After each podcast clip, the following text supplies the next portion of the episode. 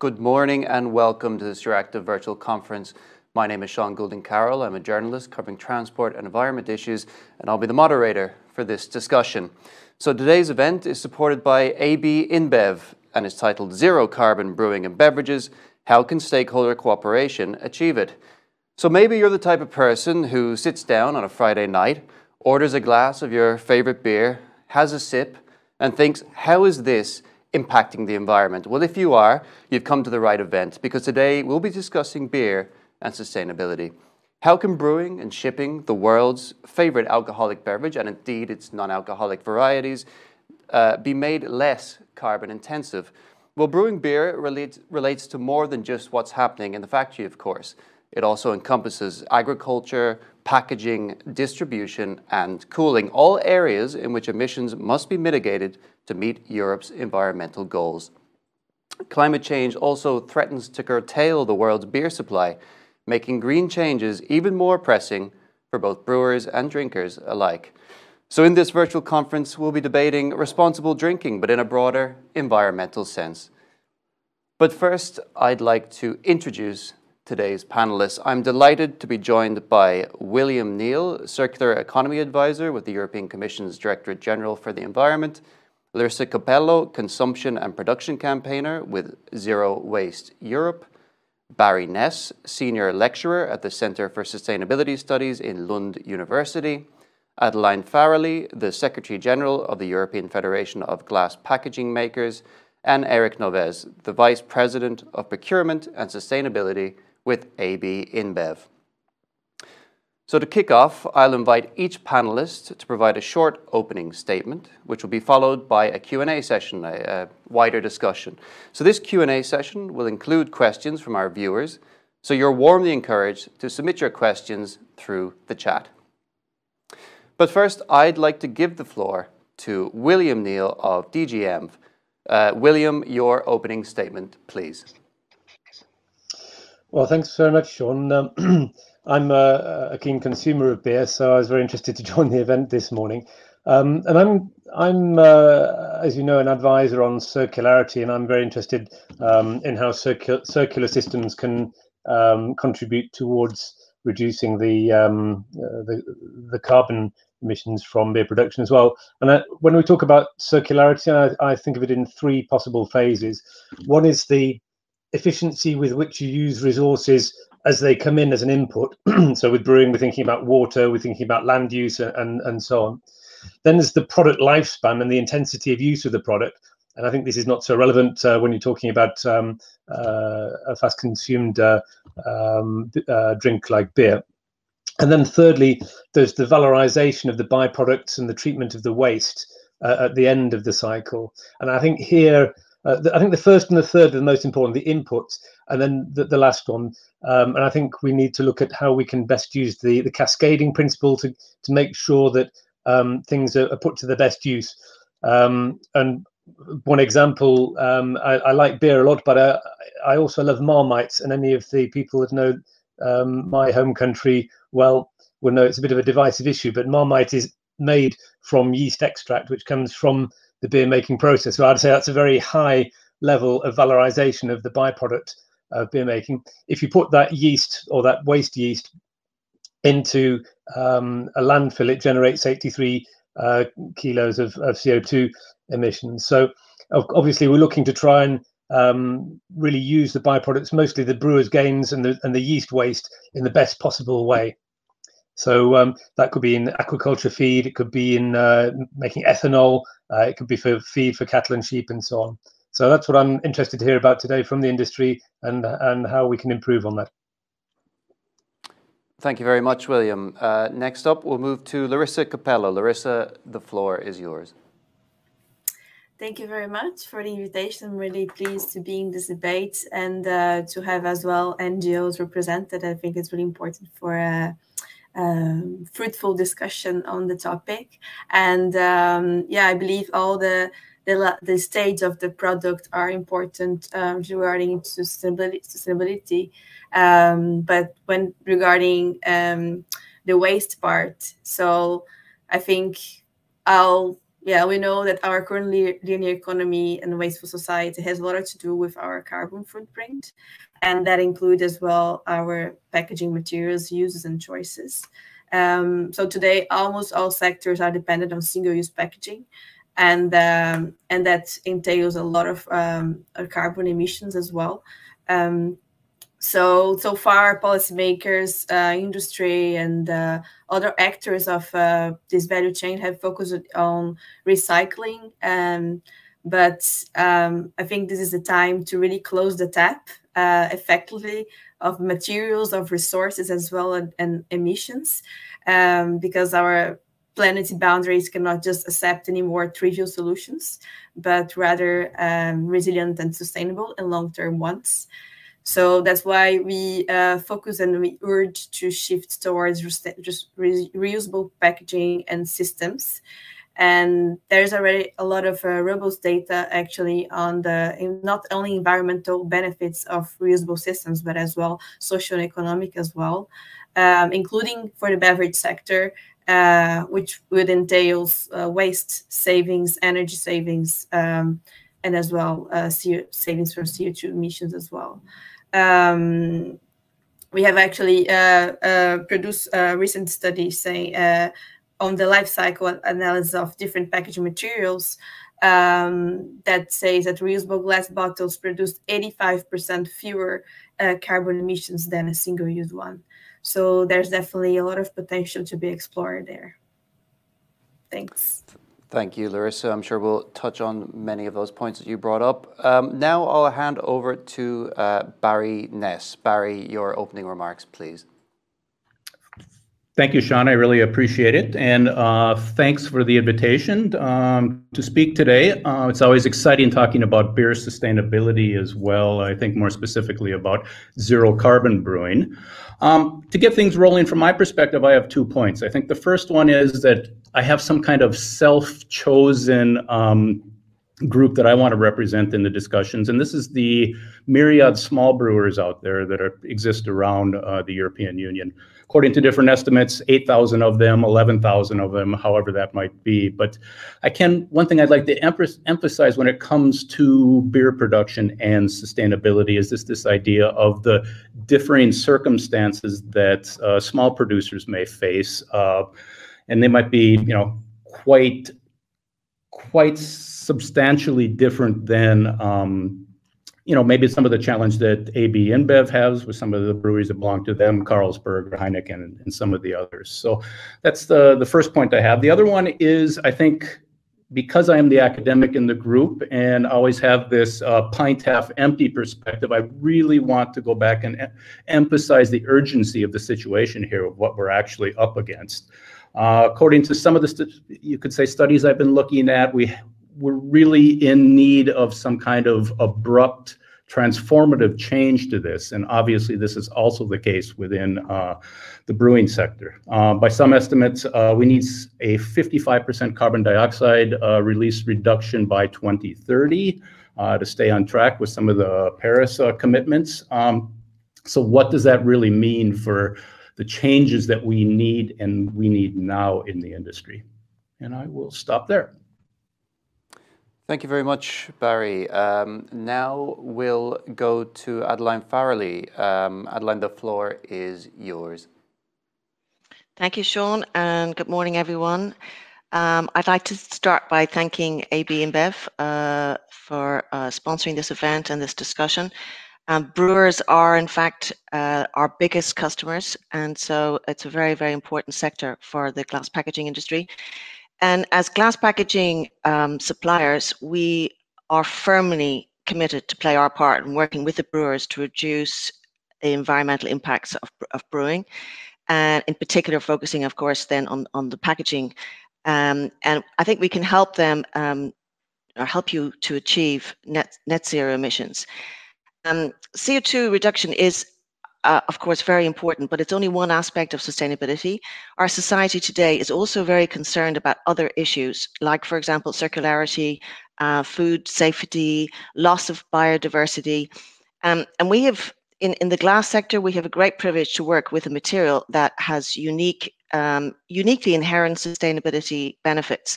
It's perfectly circular, it's fully reusable and infinitely recyclable, um, and it can be safely recycled in a closed loop into glass bottles and jars uh, fit for food contact over and over again. So it never loses its inherent characteristics. Um, it's also a local industry, and uh, we don't depend on any form of critical raw materials, and it's inert. So I think that we would like to start by saying that we, we do have a, a perfect packaging which is fit for perfect purpose in every aspect. Um, however, we do need to address CO2, and as suppliers, we can reduce um, carbon footprint of packaging, both um, in the production, in the cooling, the logistics, and the distribution system. And our members are fully committed to becoming climate neutral and fully circular. And we are working on many, many solutions uh, to achieve that in the industries. Uh, but CO2 for us is, is mainly, um, it's in reality, it's mainly an energy transition issue. 80% um, of our CO2 is emitted from the energy we use to melt glass and 20% from the virgin materials. so if we switch to renewable energy sources and replace our virgin materials with recycled glass, we can reduce our CO2. We can actually eliminate the CO2 emissions. So in addition to the many company initiatives that all our members are taking, we are also working at sector level um, on two projects, Furnace for the Future and Close the Glass Loop, to help us decarbonize the industry and produce a climate friendly glass bottle. And I hope to be able to tell you more about those initiatives later. Thank you, Adeline. I'm sure we'll pick that up during our discussion. Uh, but now I'll give the floor to Eric Noves, the Vice President of Procurement and Sustainability with AB InBev. Uh, Eric, the floor is yours. Good morning. Thanks, Sean, for the opportunity here. Uh, it's a pleasure to, to be sharing some of our sustainability initiatives with the group here and to have this discussion to understand how we can collaborate even more uh, towards a better world uh, and a more sustainable world. Uh, just by hearing the introductions of the other panelists, I'm pretty sure that's going to be an amazing discussion. Uh, they touched a lot of different topics that we, are big priorities for our company. So how to uh, give a better use for our byproducts, our spent grain, our spent yeast. We, we already they already mentioned circular packaging, reducing uh, energy consumption in packaging, how to look at the full supply chain. So I'm pretty sure this is going to be an amazing uh, an amazing debate as uh, you mentioned in the beginning, well, beer is a natural product. It's made of water, hops, barley. So sustainability in that sense is our business. Without sustainability, we cannot brew our beers. Uh, and we have been doing that for the last 600 years as a, a, true European company that made it its way to, to the full world, right? So we need to keep that uh, uh, that momentum, we, we need to guarantee that we are working together and collaborating with other companies, with NGOs, with startups to keep building a more sustainable world. So we are going to be able to enjoy in our beers uh, more and more. And maybe not only on the on the Friday evenings, but Friday evening is a good start. We're on a Friday here, so let's start by joining them and understanding a bit more about their sustainability topics on this Friday. Thank you. Thank you. Thank you, Eric. Uh, well, we'll now move on to the question and answer portion of the event, uh, our wider discussion. And a reminder to our viewers that you are very welcome to submit your questions through the chat. Um, but first, um, Eric, I'd like to stick with you. Um, so there's been numerous reports over the last years that the increased uh, heat waves and droughts caused by climate change uh, will damage global barley crops. Um, is beer at risk or is it at least going to become more expensive due to temperature rise? Uh, that that's a very good point, very important for us. This, for instance, is a year where we are suffering a lot with the with the barley crops, uh, and that makes climate change one of the most important topics for our company. Uh, we have been tackling that through carbon uh, carbon reductions in our operations and working together with our suppliers to reduce not only the brewing operations emissions, but the full scope one, two, and three.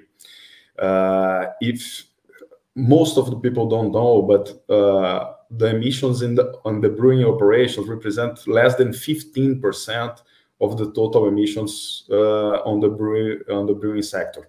So this is an one important point for us to tackle, but we have to guarantee that we have all the different uh, players working together to to reduce the emissions on the on the additional 85%. Uh, so barley is a key ingredient for our beers, and we have to guarantee that we are protecting the harvest and the quality of the barley for the years to come. Thank you very much. Um, Barry, I believe you would also like to comment on this topic. Yeah, I would say from the uh, small brewers perspective that uh, I think the answers to your questions or both questions are yes, um, that we see both a um, price increases due to the lack of availability of different ingredients and packaging, uh, different packaging systems that we have in the industry, as well as um, brewers are generally uh, becoming more and more worried about uh, you know the increasing impacts on agri- particularly agricultural production systems. So we we saw in Sweden here a 25%, roughly 25% decrease in uh, grain production uh, a few years back, 2017, I believe it was, uh, due to drought here. I think we've all seen the photos of what happened in California uh, after that with the fires, particularly with Sierra Nevada Brewery and some of the photos that they were showing on the roof um, from the brewery itself. And then I was also monitoring what was happening in the U.S. Um, with the different uh, in the hop growing region, regions on the west coast. So we see that you know consistent days of temperatures that are roughly 45 degrees Celsius, you know, can be detrimental to hop growing. And then, of course, lastly, I think many have also seen the different types of uh, images that came from uh, the floods in um, southern Germany and the devastation there to hop production. Well, thank you, Barry. Maybe just a follow-up question. So obviously, um, going carbon neutral, it requires investment. Um, but do you think consumers are ready to pay more for their beer to be carbon neutral? Um, I mean, and even if that is the case, perhaps in Europe? I'm not sure. But do you think this is something that global consumers would also be willing to pay a bit more to make sure their beer is carbon neutral? Uh, Did Barry, you want me to take I'll, that, or yeah, I'll ask you to answer, please. Uh, actually, this is, I mean, from a Swedish perspective, where I do most of my uh, research. Um, I mean, we had a willingness for consumers to pay more money for what could be described as a more sustainable, sustainably produced beer. Um, this is often in the case of organic ingredients or organically certified ingredients, where there was that trend, I would say, five, six years ago. Um, does that trend still exist? I'm not sure. Um, the global market, it's really difficult to say. Um, I'm almost thinking that this is something that's not people, beer consumers are not going to be, it's not a question, are they willing to pay? If they want beer, they're going to have to pay. I think this is something that's just the reality of the situation. And we see prices here in Sweden going up now. It's gone up a couple Swedish crowns per beer now uh, over the last few months that we see this in the retail uh, uh, stores now. Thanks. Um, Eric, I'll put the same question to you. All right. Thank you. We do see some uh, will of the consumers to pay more, but it's it's not that much.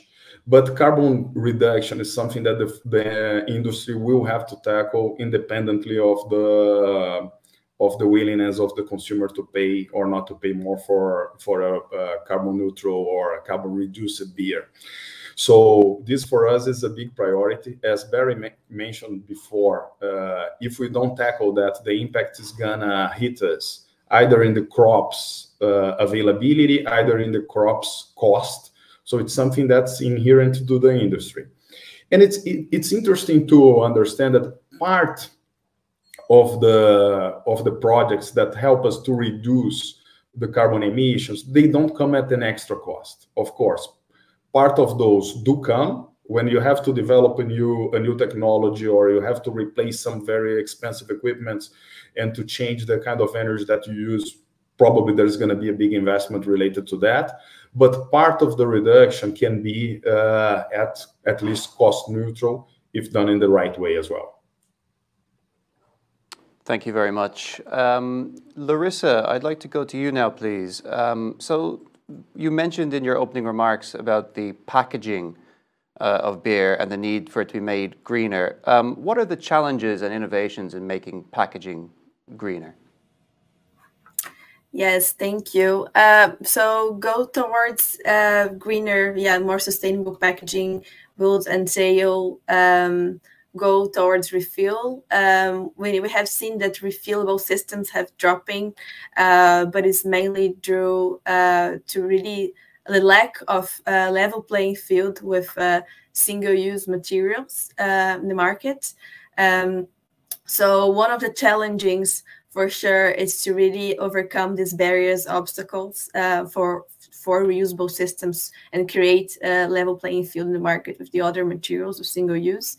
Um, so, I mean, the absence of incentives or legal framework as well, uh, standards for reusable packaging. So, all this um, can um, hamper like the full potential of, of refillable systems.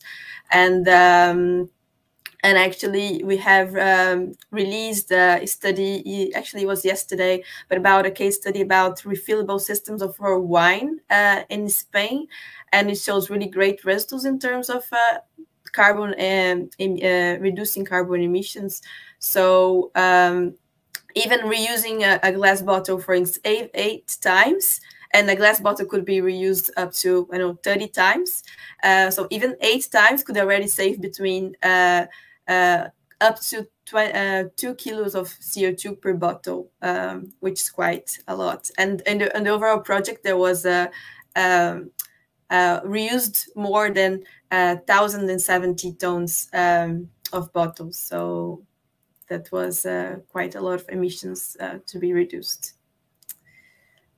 Thank you. Um, William, I'd like to ask you the same question from the Commission uh, perspective. Um, what could the Commission do to incentivize or encourage packaging to be made greener?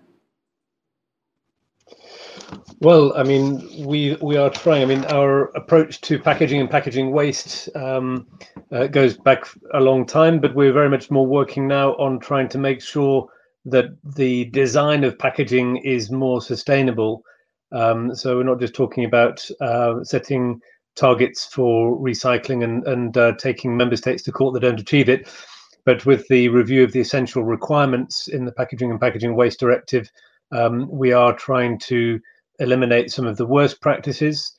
Um, so it, it's really it's a bit like the Eco Design Directive in the sense that it's setting um, minimum standards, but in the past it's been very difficult to apply uh, in the real world in the sense that you know how do you say whether something is overpackaged or not for example? Um, it's uh, it's not always uh, easy to uh, interpret. So we, we are trying to at the moment um, make that a lot more easily applicable. So that's on the sort of the minimum standards. But then we need to get the extended producer responsibility schemes working properly with eco modulation which would really um, which would be more of a top runner approach. It would really uh, incentivize the best forms of packaging and the least impactful forms of packaging. So, the, from the regulatory perspective, I think those are the two main um, uh, developments that I think that we should be pushing and that we are pushing. Thank you. Um, Eric, I'd also like to give you the floor for this question. Um, what's AB InBev, InBev's approach to making packaging greener? Uh, well, so packaging is around 50% of the industry uh, carbon emissions. So it's a very important topic for us. And we have a 2025 goal that's to guarantee that 100% of our packaging is either returnable or primarily made of recycled content.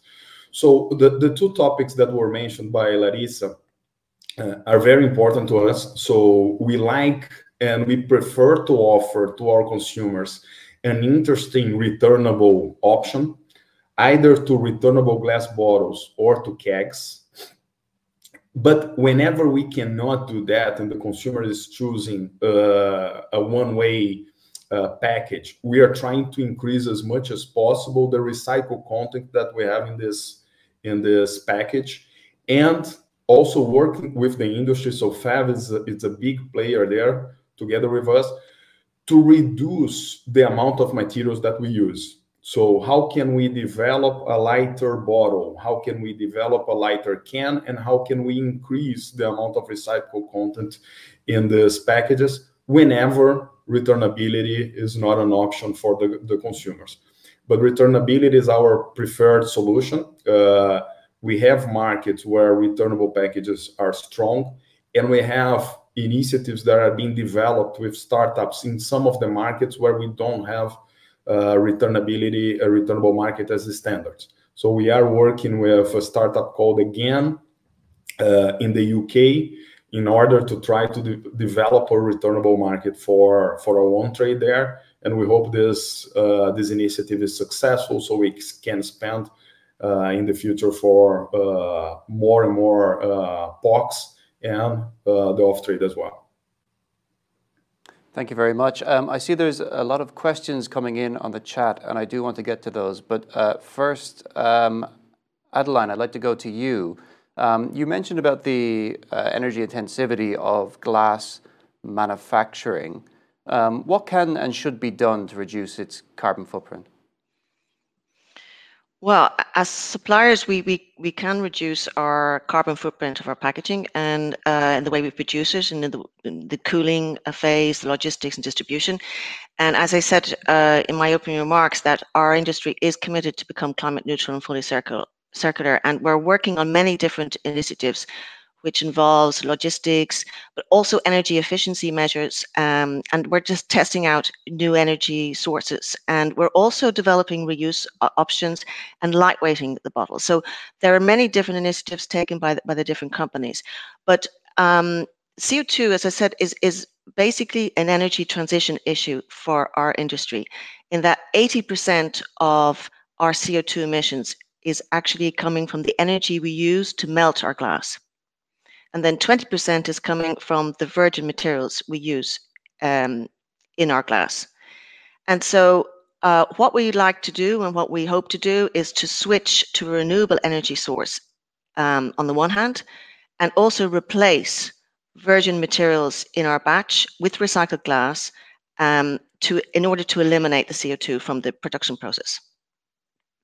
And so um, there are two projects at sector level that we're working on to uh, two strategies basically. The first one is the Furnace for the Future, which um, is driven by 19 independent glassmakers uh, who are producing packaging. Um, and we want, or they want, to build a hybrid furnace that will run on 80% renewable electricity. Um, and this will dramatically reduce CO2 emissions by 60% if it works. So for our customers, uh, for the brewers, that means low carbon glass bottles. And this, uh, in fact, uh, furnace would be the very first uh, furnace of its kind in the world. And we're, uh, we've applied actually to the ETS Innovation Fund and we're um, hoping to hear back uh, from them soon. Um, so th that basically is, is one part of, of our strategy at sectoral level. Of course, there are many other initiatives taken by the companies themselves looking at testing out hydrogen, testing out biomass, different things that are happening also. But at sectoral level, this is one of the projects that we've come together on to try and make our furnace ready for electricity. Um, and the second strategy, a very important one, is closing the glass loop. And basically, every time you use recycled glass in a bottle, you save CO2. So um, we have um, initiated a platform uh, bringing all the actors responsible for the collection system in, in Europe together. And so that involves the municipalities, the extended producer responsibility schemes, um, the brands, the recyclers, the producers, because obviously the collection uh, and recycling system is a system. It's not just one actor can do something about the situation. We need to actually all work together. And, um, and so we've brought together these partners, including, uh, for example, partners from the wine sector, from, from uh, the spirit sector, and we would be very, very happy to be joined by the uh, brewer sector. Um, this platform is is also supported in, by 11 national platforms, um, and we're all engaged to collect 90% of all glass bottles put on the market by 2030. And what we'd like to do is not only increase the quantity of glass that's collected, but also the quality, so that the higher the quality in the recyclates, the more uh, recycled content we can put into our, our bottles. So um, that's our second strategy at a sectoral level to try and replace the virgin materials with recycled glass. And I believe that these sectoral projects, along with the other sustainability initiatives in our members, will actually combine together to provide the brewers and other sectors with climate neutral and circular packaging. Thank you. And I do want to touch on the question of uh, collection and recycling later, but um, there's lots of questions coming in on the chat. Um, there's one here from Tiago Brandão, um, and this, I guess, is probably most relevant for Barry and Eric. Maybe we'll start with Barry. Um, would a global and recognized standard, e.g. ISO, to assess environmental score of our beers make it easy and visible uh, to see the brewer's efforts on reducing its product's impacts? Uh, Barry, we'll start with you. Sure. Um, yeah, this is one route that could be taken. I think there are a number of different, you could say, systems out there, measurement systems, sustainability assessment systems, and whatever. Um, coming to, I would say, coming to an agreement on which single system should be used um, might be very difficult. Um, we see already that, uh, I mean, if you're looking at the sustainability of some of the businesses, we have something, you know, B Corp certification is one way to do this, which is very popular in the United States. Standards maybe are less applicable, I think, from a broader perspective than uh, here in Europe, just because of, uh, uh you could say, different healthcare systems that are already available and, and so on. So uh, this would be one way to do it to compare to, to compare different uh, products.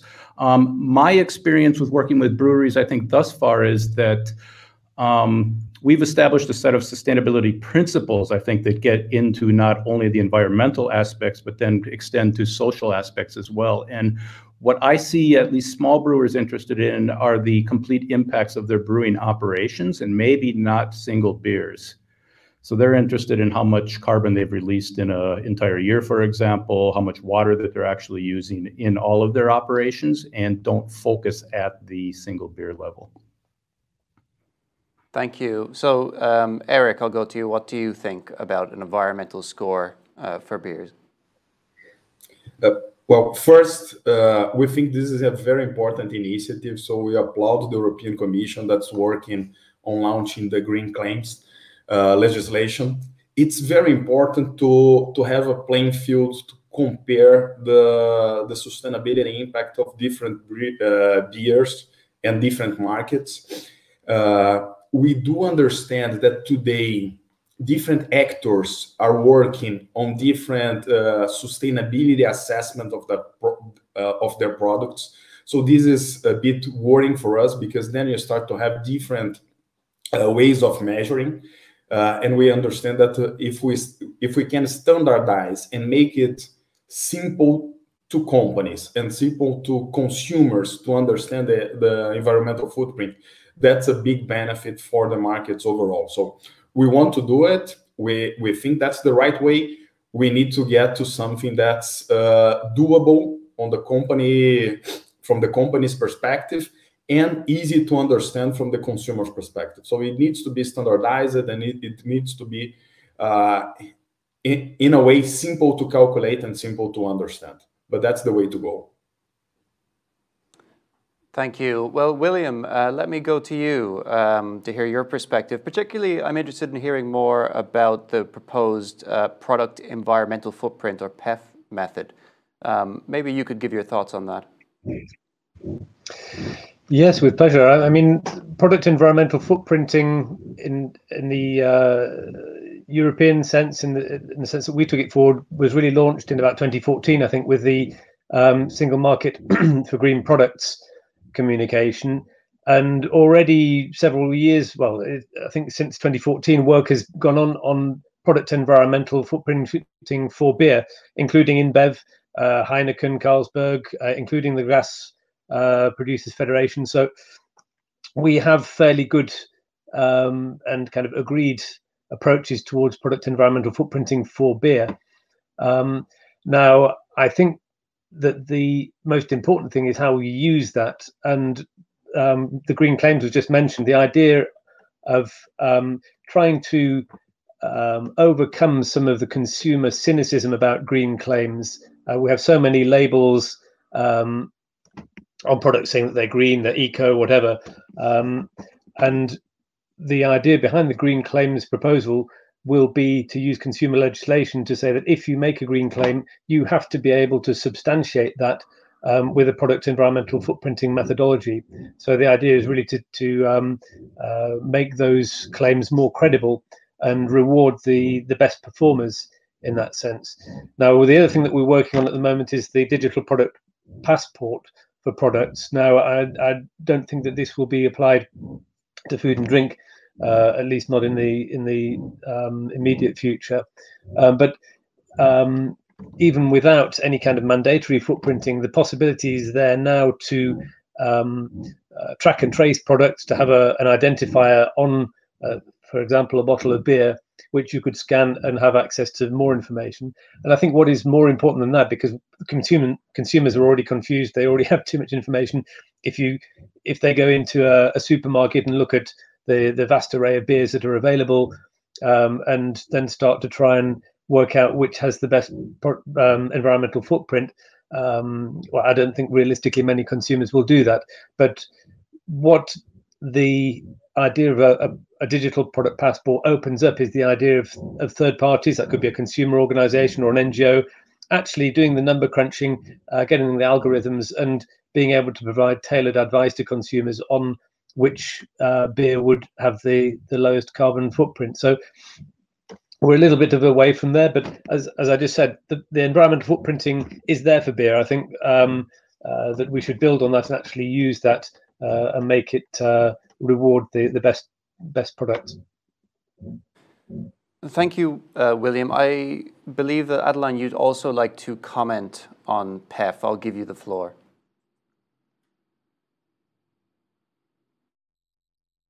product environmental footprint methodology is um, welcome insofar as that it is true it's very very difficult for consumers to to make out what product is better than another and and I, I you know I congratulate the commission for trying to take this on because it's not so easy. Um, but I just want to make a point um, because uh, it's based on LCA and some people tend to use these methodologies uh, or use LCA to give a priority to carbon footprint. And um, this is not the main environmental impact. There's, there's, it's very, very important, of course, but there are, are also many other um, in, impacts. And we think that it is important for the PEF also to give more weight to impacts on, on the environment and on human health. And, you know, um, if I just mention some of them, the closed loop recycling, for example, is not captured in, uh, in LCA, toxicity, marine littering, um, leaching of materials into oceans and, and water sources. Um, you know, none of these are taken into account in LCA. Um, there is no um, factor that can uh, include shelf life, for example, that's not taken into account in LCA or quality preservation. And so I know it's already very complex and I'm making it even more complex, but it is important that um, we shouldn't think that the, the LCA is sort of in the current form it is that is going to give an answer which is the best in uh, uh, packaging for the for the environment and so um, there is a lot of discussion around the validity and the completeness of, of lca methodology and for, for the PEF is actually based on that methodology, and there are these gaps today. And so we we would, in fact, welcome more work on this area to include more holistic um, priorities also in in the LCA methodology. Thank you. Uh, William, would you like to briefly respond? Yes, sure. I mean, I think that PEF, like uh, Adeline said, is, is extremely complex. It goes way beyond what what has been done in the past in terms of bringing in the life cycle aspects and the process. As I mentioned, was very participative. Uh, it was really led by the stakeholders in those value chains. So um, I, am sure that there are constraints in the um, actual underlying methodology, uh, but I think it is quite a, um, an encompassing, if not an all-encompassing uh, approach. And I would agree. I mean, particularly in brewing, I think that we have to look at things like the biodiversity impact uh, uh, in, in terms of things like land use, water use, pesticide use, and so on. And these are all extremely important. So certainly uh, we should be trying to refine and improve and continue uh, to do that on a you know to continue on a continuous basis to to improve our life cycle assessments. Thank you. Um, I want to take another question from the chat. Um, Larissa, perhaps you could respond to this one. It's from Barbara Supan uh, regarding packaging. What is the effort to optimize, for example, the shape and form of packaging in order to cut down on space and transport costs? Do you consider pushing uh, tapping and post-mix systems in gastronomics to cut down on packaging and cooling? What's your, uh, what are your thoughts on this? Yes, thank you. Uh, so, I mean, all the um, efforts, um, I think, to improve the quality and uh, reduce the the carbon footprint, etc., of packaging are are of course welcome. Um, but also, there's a need um, to look like beyond um, and really, I mean, there's no such a thing as a sustainable product or packaging, but rather a sustainable system. So everything needs to be in balance. I mean, when when you look at the sustainability overall of the yeah, the product needs to be in the holistic. It's a holistic approach. So of course, um, transport, for instance, is a factor that needs to be taken into account um, for the efficiency of the systems as well. Um, so, for instance, transportation transportation distance needs to be um, rather um, optimized as well as the all the logistic um, of, for instance, a, re- a refillable system. Um, in the in the case study that we did uh, with the refillable wines, they had the optimal distance between the winery and washing systems, for instance, 60 kilo- kilometers. But if you have more um, more washing systems that could be um, used all together from, with the stakeholders, that would improve not not only the environmental um, environment impacts of the the system as a whole, but also the economic uh, the economic part for the for the actors that are involved as well.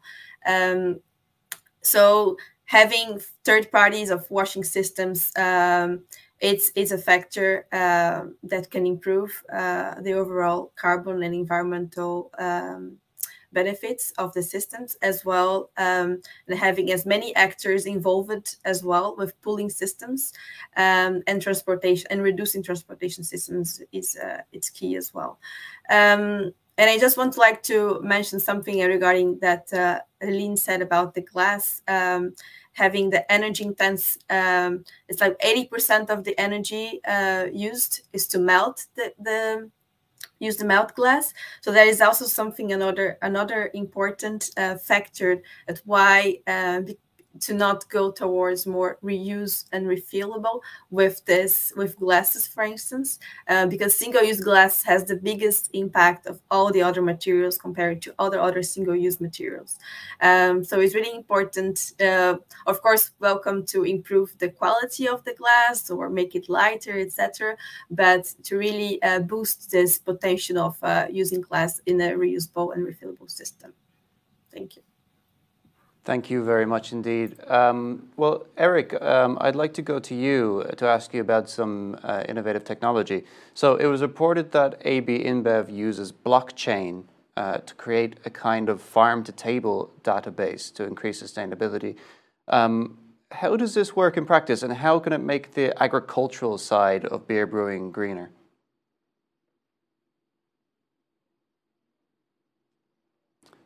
Uh, Eric, we can't hear you. I'm not sure if you're on mute.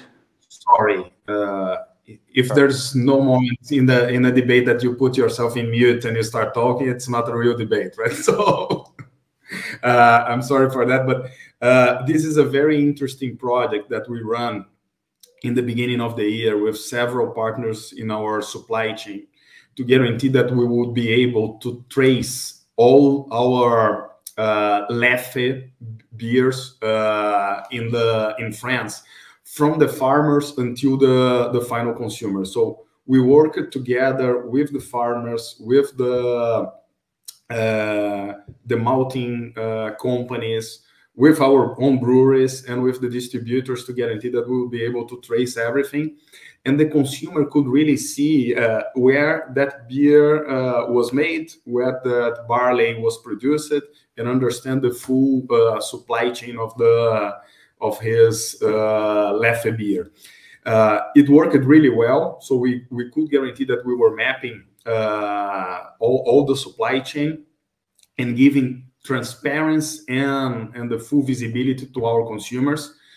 Uh, but it also allowed us to work together with the farmers on sustainability and uh, crop yield practices to increase their productivity.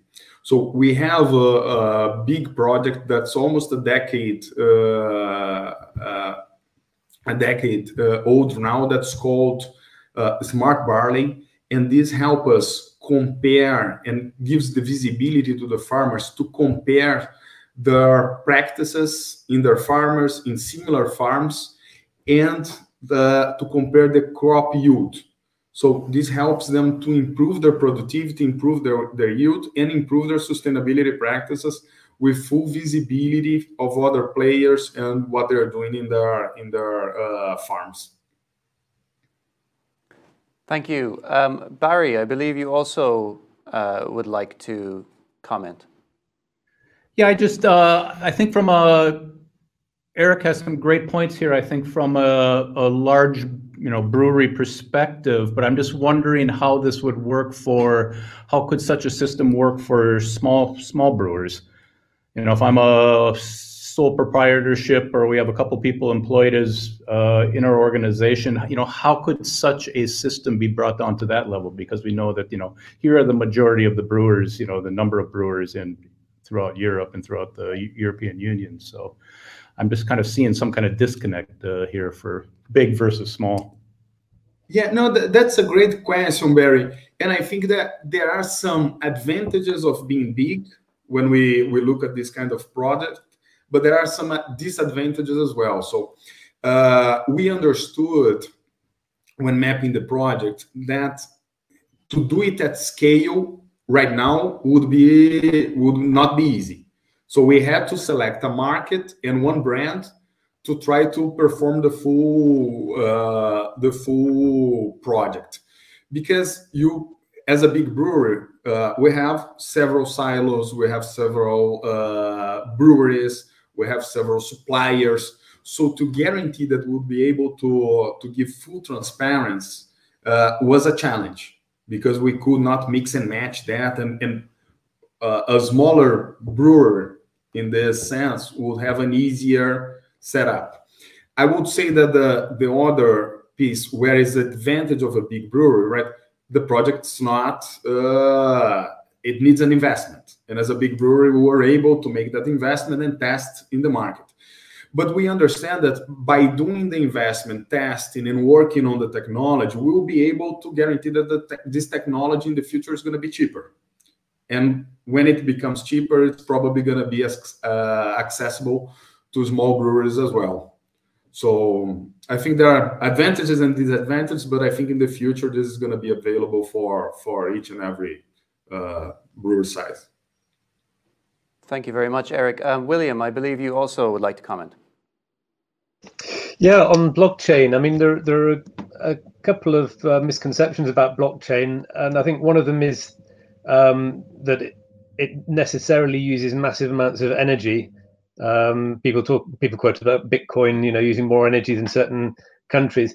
Um, it's not necessarily the case. And the second is that it's um, difficult for micro enterprises and small enterprises um, and that's not necessarily the case. I mean, it is possible to have a blockchain underlying system with uh, quite an easy interface for uh, micro enterprises to use. And Eric was talking earlier on about um, the uh, need for systemic approaches and, and the the, the um, scope one, two, and three, and looking down down the um, supply chain.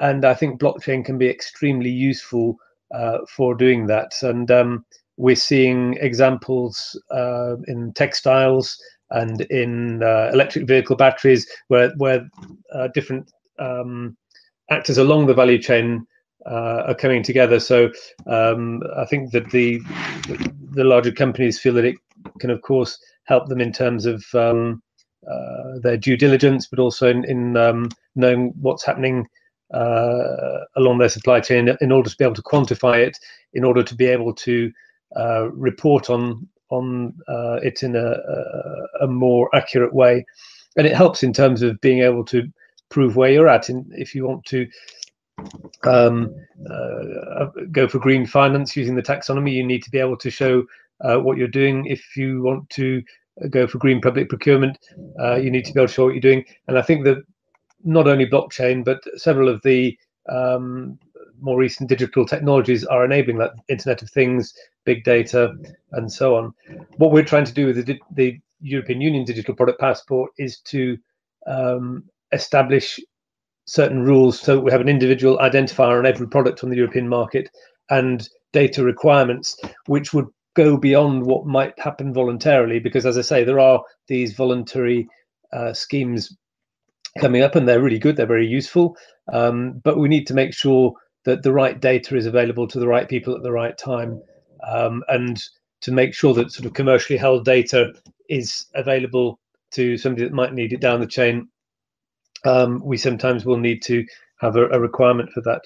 And I think the other thing is um, digital uh, literacy and, and, digital exclusion. We need to make we need to make sure when we're facing consumers that this kind of information uh, isn't always that accessible. So we need to, of course, make sure that uh, printed information is, is available as well, not just uh, uh, by scanning and having access to a, a large amount of information. Thank you very much indeed. Um, Adeline, I want to go to you um, just to discuss again uh, glass bottles. Um, I believe that you want to um, comment on the previous discussion, but I, in addition to that, I'd also like to ask you your thoughts on. Uh, so, there's been a discussion on introducing a Europe wide mandatory deposit refund system for glass bottles and cans. Um, so, I'd like you also to hear your thoughts on uh, implementing that. Yeah. Okay. Thank you. Um, yeah, you won't be surprised to know, I, Larissa, I'd like to just come back on the comment you made about single-use glass bottles being the worst of all materials, and I just would like to, um, well, well, I mean, pick you up on that because I think that's such a sweeping statement that it's not a really fair statement to make. Um, and it, first of all, um, you know, uh, we, we just spoke about the LCA has certain gaps and, and it's notoriously unreliable. And so I don't know what indicator that you're focusing on uh, to make that statement, but I, I think that that it should be qualified. And I, I take, you know, I, I would ask you to take note of the fact that um, you, you know, uh, you need to look at the product and the and the system because you pointed out that systems are important, not just the products. And so I, I think that, that that's not, not a fair statement to make. And I just want to point that out, that that's really, um, it, it's not right. Um, so DRS, um, I would like to just make a couple of points on DRS. First point I want to make is that DRS is for waste prevention is about reusability bringing back your bottle to be reused. DRS for waste recycling is about one-way packaging. And so we need to be clear about what we're talking about. And in this particular case, I think your question, Sean, is on the DRS for one-way packaging, single-use packaging, if you like. Um, and we do not think that this is the right way to go for glass. It may be for other materials, but for glass, um, the reason we say this is, first of all, a DRS for recycling is cherry picking just a part of the waste. And so for glass, it'll only be taking some of the glass uh, bottles, but it will leave all the rest of glass for the EPR schemes. So DRS only chooses just a little part of the waste, not all the waste. And um, we we have to recognize that glass has been successfully collected um, for recycling via curbside and bottle banks for decades. And we've doing doing this through the extended producer responsibility schemes. And we have been able to achieve through those schemes a very high 76% collection of all glass bottles put on the market are collected for recycling in the EU. So if you introduce a new DRS collection system for recycling for one-way packaging, you're just creating a parallel system and you destroy the existing system. And so therefore, we are, are not in favor of including glass into DRS for one-way packaging just for recycling. Um, we glass is much more effectively um, collected in bulk. And unlike plastics, it doesn't need to be separated from the glass for food and the glass for non-food. We can be collected all together because the recycling process and the manufacturing process is a purifier process, and therefore we don't need to take out the beverage bottles from the collection system and put them into the retailers. With glass, you can just put everything together. And so we we really we really caution the fact that a DRS for recycling is is about creating a parallel system that will render the existing systems less efficient. Thank you. Um, Larissa, I'd like to give you the chance to respond and also to hear your thoughts on DRS. Yeah, sure. Thank you. Um, so yeah, just about the glass. Yeah, indeed, was a LCA analysis review of the single-use uh, versus reuse reusable packaging. But looking to the brighter side of glass, glass reusable glass has the most potential uh, of reducing carbon footprints. So indeed, it's an amazing product that should be employed for reusable systems and refillable. But of course, yeah, all the the um, the systems where the product is inserted it's really relevant. Um, and in terms of drs well uh, we support drs of course for both uh, single use um, one way i mean and reuse. Um, so drs has proven to be the most effective and successful way to achieve full circularity of materials.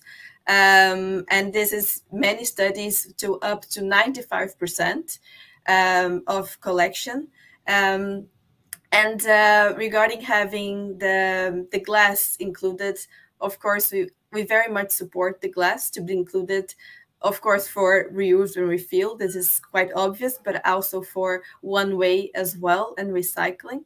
Um, because not having glass that could uh, uh, provoke market distor- distortions as well. So having including all materials um, all packaging material is not important to avoid these market distortions with other materials as well, but also as the consumer perspective to be um, to have to know that all the materials will have the same um, end, you know, um, and um, and as well up to date, I think ten member states already have uh, are expected or have approved it or are in, in progress of doing or implementing DRS at national level.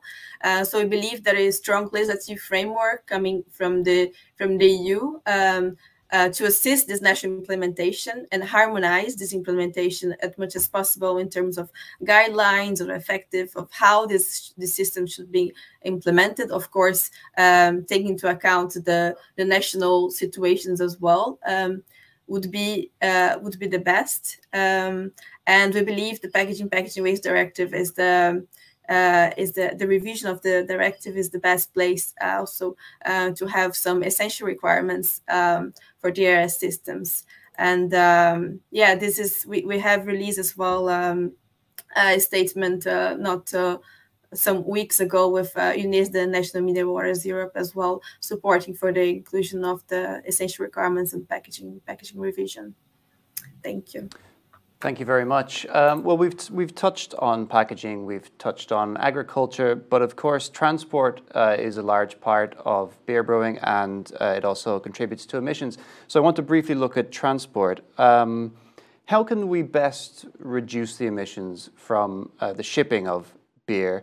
Um, should there be stricter emissions limits placed on trucks? Uh, maybe this is from a policy perspective, higher taxes on shipping and aviation emissions. Um, Well, maybe actually, Eric, I'll start with you just to hear what's AB InBev's approach to cutting emissions for transport? Perfect. Uh, well, there are several uh, initiatives that we put in place in order to reduce carbon emissions on, in transport. Uh, starting by the first one or the, the most uh, critical. Beer is a very local product. We are a global company, but we have uh, hundreds of brewers uh, all around the world, and we usually produce the beers in the communities where we sell them. So by guarantee that we are producing locally and sourcing locally, you are already reducing your carbon emissions in the uh, in that production site. When we go to the transport itself, we are a category agnostic company and we are working together with different suppliers to understand what are going to be the technology of the future on decarbonizing transport. So we have been working over the last years on reduced emission trucks mainly talking about LNG, CNG trucks that help helped us reduce between 15 and 20% of our emissions. But at the same time, we are working with some suppliers to understand what's going to be the zero emissions technology. So we are working on electrical uh, vehicles and also on hydrogen powered vehicles, on green hydrogen powered vehicles. Uh, those are technologies that are still being developed, right? Uh, hydrogen still on a, a more initial phase, uh, but they those are probably going to be the the future solution on the next years for uh, really decarbonizing and go for a zero emission uh, transport of beer. We have already launched, just to, to finalize here, we have already launched uh, pilots in most of our European countries with uh, zero emission uh, trucks with ele electrical vehicles. And we are now running a pilot on, a hydrogen uh, powered truck here in Belgium as well. And we announced last week a hydrogen power plant in the UK that's going to provide the energy for our beer production, so for our brewery and our site, but also it's going to provide fuel, hydrogen as fuel for our trucks in the UK as well. Thank you very much indeed, Eric. Interesting to hear about the various uh, approaches being taken. Um, maybe, William, I can go to you just to hear from a policy perspective. Um, how do you think the Commission can encourage uh, low emission or zero emission logistics? Well, I'm afraid, Sean, that's not really my area. I mean, uh, either on the transport side or on the on the emissions side. So I'll pass on that one. I'll go to Barry. Uh, Barry, I believe you'd like to comment. Yeah, I can make a couple small comments on this from a small producer perspective. Um, one thing that we need to think about here, I think, is the broader transport system that's in place for for transport. So we have, of course, what uh, Eric's been talking about, and maybe the change over to hydrogen vehicles and this type of thing, but also the system um, where beer goes, how beer gets transported, how ingredients get transported, and etc. That also becomes important.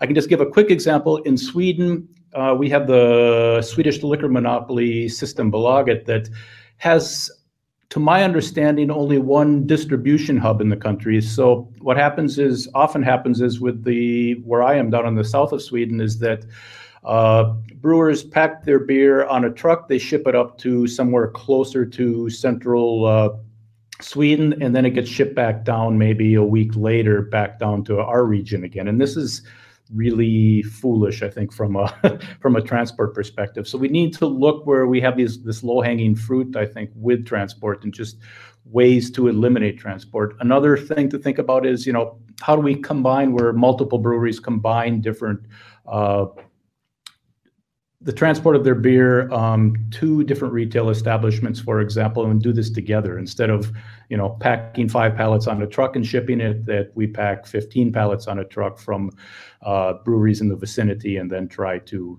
have the efficiency or the carbon carbon gains in that respect as well. Very much indeed. Um, there's another question um, coming in on the chat. Um, and it's uh, for Eric, Barry, and William. Um, maybe Eric, I can start with you. Um, It's a, a very it, it's about agriculture. Um, and it's uh, quite specific. It says regarding uh, scope three emissions from cultivation of barley, what is your view on potential methods to reduce these? Um, the use of protected urea, more biologically produced fertilizers. Um, do you have any uh, thoughts on reducing the emissions from the cultivation of barley? Yes, we, we do have, as I mentioned before, the Smart Barley Program. That's a, uh, that's a program that compares best practices between different farmers and tries to uh, inform uh, the other farmers how to reduce uh, their emissions while increasing their productivity. Uh, but we are right now testing some pilots on regener regenerative uh, agriculture that are mainly a big bet for the future. Uh, on both guaranteeing that we're going to have the soil fertile for the, the future crops but also much uh, much more sustainable practices on farming. So this is a big bet for the company for the next years. Thank you very much. Um, Barry, would you like to comment at all about the agricultural side? Yeah, I don't have too much to say on this specifically. I can just say from a little bit broader perspective, I think there's always the debate between what uh, Eric has kind of mentioned already, and this is this idea of local production versus, you know, different types of also cropping systems when it when it comes to barley or whatever if this is organic uh, certified organic systems and so on. So uh, it's more of a this debate rages on i think. We want something that may be produced in a slightly more impactful way depending on the indicators that we're actually looking at and and be local or is it something that's actually you know coming from from a longer distance then but is produced organically? So that's about all i can add on that. Mm-hmm. Um, well, maybe Barry, just staying with you, um, I wanted to ask you about a, a, an article I read, and the article basically said that climate change might come into conflict with traditional approaches to brewing beer, um, and that we may need to change our traditional mindset uh, and accept that beer brewing may need to be altered uh, to cut carbon emissions, and this is basically the way that we cultivate beer might need to change. Um, what are you, do you have any thoughts on this? I mean, do we, could it be the case that we might need to adapt our mindset towards beer?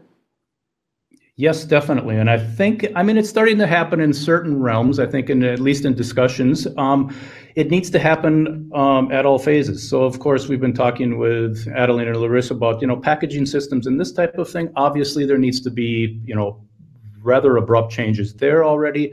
We need to look at the agricultural production systems and the, you know, this, how we actually are producing the ingredients, where we're sourcing them from, how we're sourcing them um, certification systems around them, et cetera. And then, you know, the actual production. Uh, brewery equipment. I think it was Eric that maybe mentioned that, you know, we have, you know, brewery equipment. What kind of changes can we make in the actual, you know, in the breweries themselves and the equipment they're actually using to then decrease emissions and so on. So there, and then of course we move beyond that in the you know in the life cycle of beer or whatever into more transport of the the beer itself and how we distribute beer and so on. So I this will be, as I said, will be forced upon us. I think this is not something that we can, you know, we can think about making the changes. I think that we will need to make these changes based on, you know, changing climatic conditions, uh, ingredient uh, supply chains being disrupted, and so on. So, I'm not too optimistic about that right now. I guess. Thanks, uh, Eric. I'd be interested to hear your thoughts as well.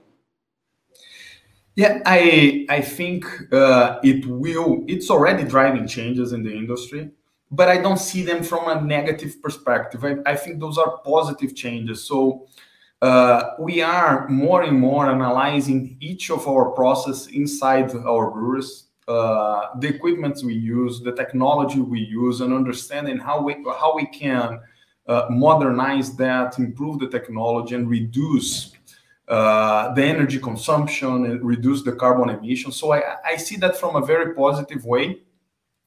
And I see collaboration in the market uh, in that sense as well. So uh, more and more, we, we have been working together with startups to develop technologies for part of the pro, uh, of the process where we still are not sure, we're not sure how to decarbonize it or how to reduce the emissions or reduce the, the usage of energy. And there are companies that are working uh, relentless in that direction. So this has been the, the this kind of challenge has dri- has been driving the industry to modernize itself. So it's it's amazing to hear Adeline saying uh, about the furnace of the future, and this is an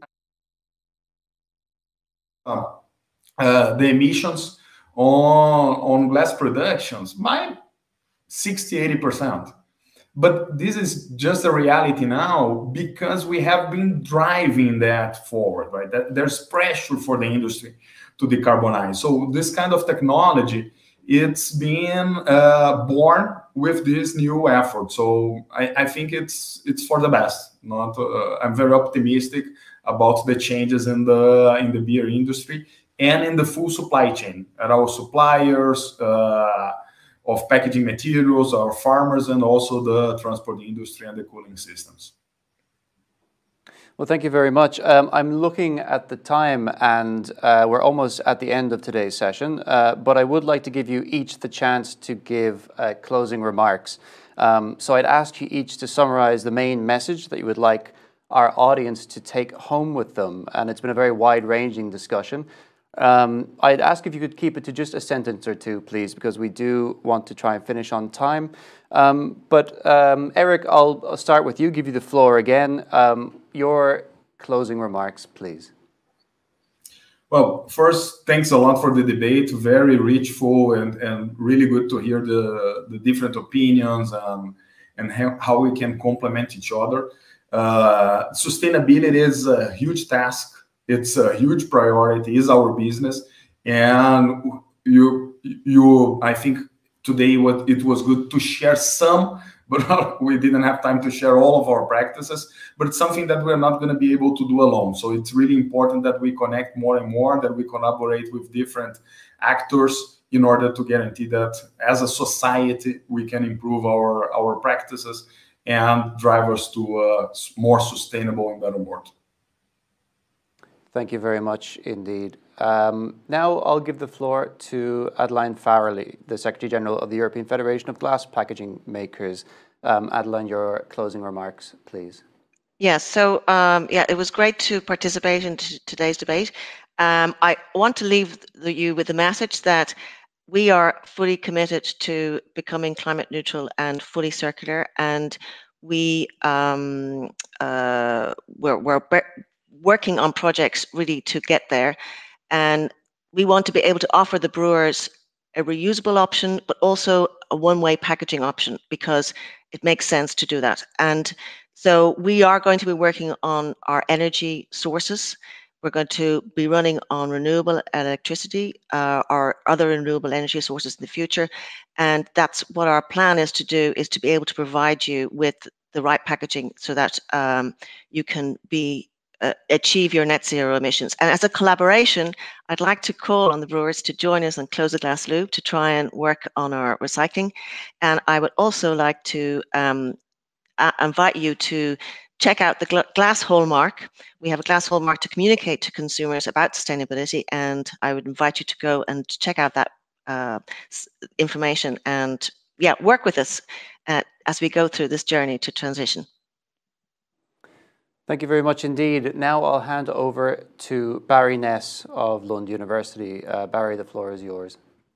Thanks, Sean. Uh, I appreciate it. And th this was really a great forum, and I, I learned a lot. Um, and I can say, I guess my, my main point on um, to kind of finish things off here is that from the perspective of all the the small small brewers uh, around the European Union, that I think it's really important to devise policies, come up with policies that really resonate with them, that are really important to them. I think a lot of the discussions we've had, we've we've gained the AB InBev perspective on on things, which is really important. But there's a lot of other brewers out there that I would say some of these policies, some of the different initiatives often miss. And I think that uh, we need to pay particular attention to this group of brewers as well. Thank you. Thank you. Um, and now I'll hand over to Larissa Copello of Zero Waste Europe. Larissa, you have the floor. Thank you. Thank you very much. Uh, I think it was a really interesting and fruitful debate, and uh, really keen to see the brewing sector uh, to move towards sustainability. And yeah, we believe that to to, uh, to achieve these goals, a really shift on the way where we consume and produce products and materials needs to change, and to move away from business as usual, and uh, really redesign products and systems from the outset. Uh, and we believe the revision of the packaging directive represents a big opportunity for uh, to support um, to move away from the just recycling, uh, but to towards effectively closing the loop. Um, and to have some policy to support this transition, support all the actors in these transitions by putting in place reuse targets, packaging formats, um, harmonization, economic incentives, and as well supporting implementation of the policy return schemes. Thank you. Thank you very much indeed. And last but certainly not least, William Neale, Circular Economy Advisor with the European Commission's Directorate General for the Environment. Your closing remarks, please. Well, thanks, Sean, and thanks very much for the, the, the great debate. Uh, Sean, you, you said something which made me laugh a bit because you talked about traditional brewing, the, tr the challenges for traditional brewing. And I think the beer that we drink today is nothing like the beer we drank 100 years ago. Um, it's continually changing. It's a, I think the companies, uh, the, the big companies, are in, extremely innovative, and we can see we've seen today the uh, the willingness to to improve and to change and to become more sustainable, which is really welcome. But also the smaller ones, the disruptive ones, who are continually changing things. I think the importance has been re-emphasized today of systemic approaches. For that, we need good ways to measure impact throughout the chain and life cycle uh, analysis. No matter how much people complain about it, usually when it's not going their way, it is the best way that we have, and we need to, to continue to improve that. But also, I think that uh, digital technologies, tracking and tracing, will revolutionize um, the way we um, become more more systemic in our approaches. We need to look at upstream and downstream impacts. I think if you look at the fact that um, landfilling um, of um, uh, brewers' grain, so the, the, the byproduct of, of brewing, uh, produces 300 kilos of, of CO2 per ton. Uh, yet that can be used to feed animals, which presumably means we use less soy to feed animals. So if you look at those knock-on effects, that there is huge potential there, and we really need to uh, um, exploit that potential. And just a final remark, I think the, it was suggested at one point that this all comes at a price for consumers, and um, this sort of gilet jaune um, argument. And I don't think it's necessarily the case. If you're talking about efficiency in materials, efficiency in energy, um, you're talking about capital replacement, which can be done in the normal replacement cycles. There are intelligent ways to actually uh, reduce emissions and to become more um, resource efficient and circular. So um, I don't think necessarily there has to be a negative social impact. So um, I hope that we can continue, continue to drink our beers at a reasonable price. Absolutely. Well, uh, thank you very much. That brings us to the close of today's conference, but I would like to thank all of our panelists for their excellent contributions. Uh, thank you to AB InBev for supporting today's debate. And of course, thank you to you, the viewers, for joining us. Um, if you want to watch this virtual conference back, you can find it online at the Euractiv YouTube channel. Uh, well, that's all from the Euractiv studio for now, but in the meantime, take care, stay safe, and We'll see you next time.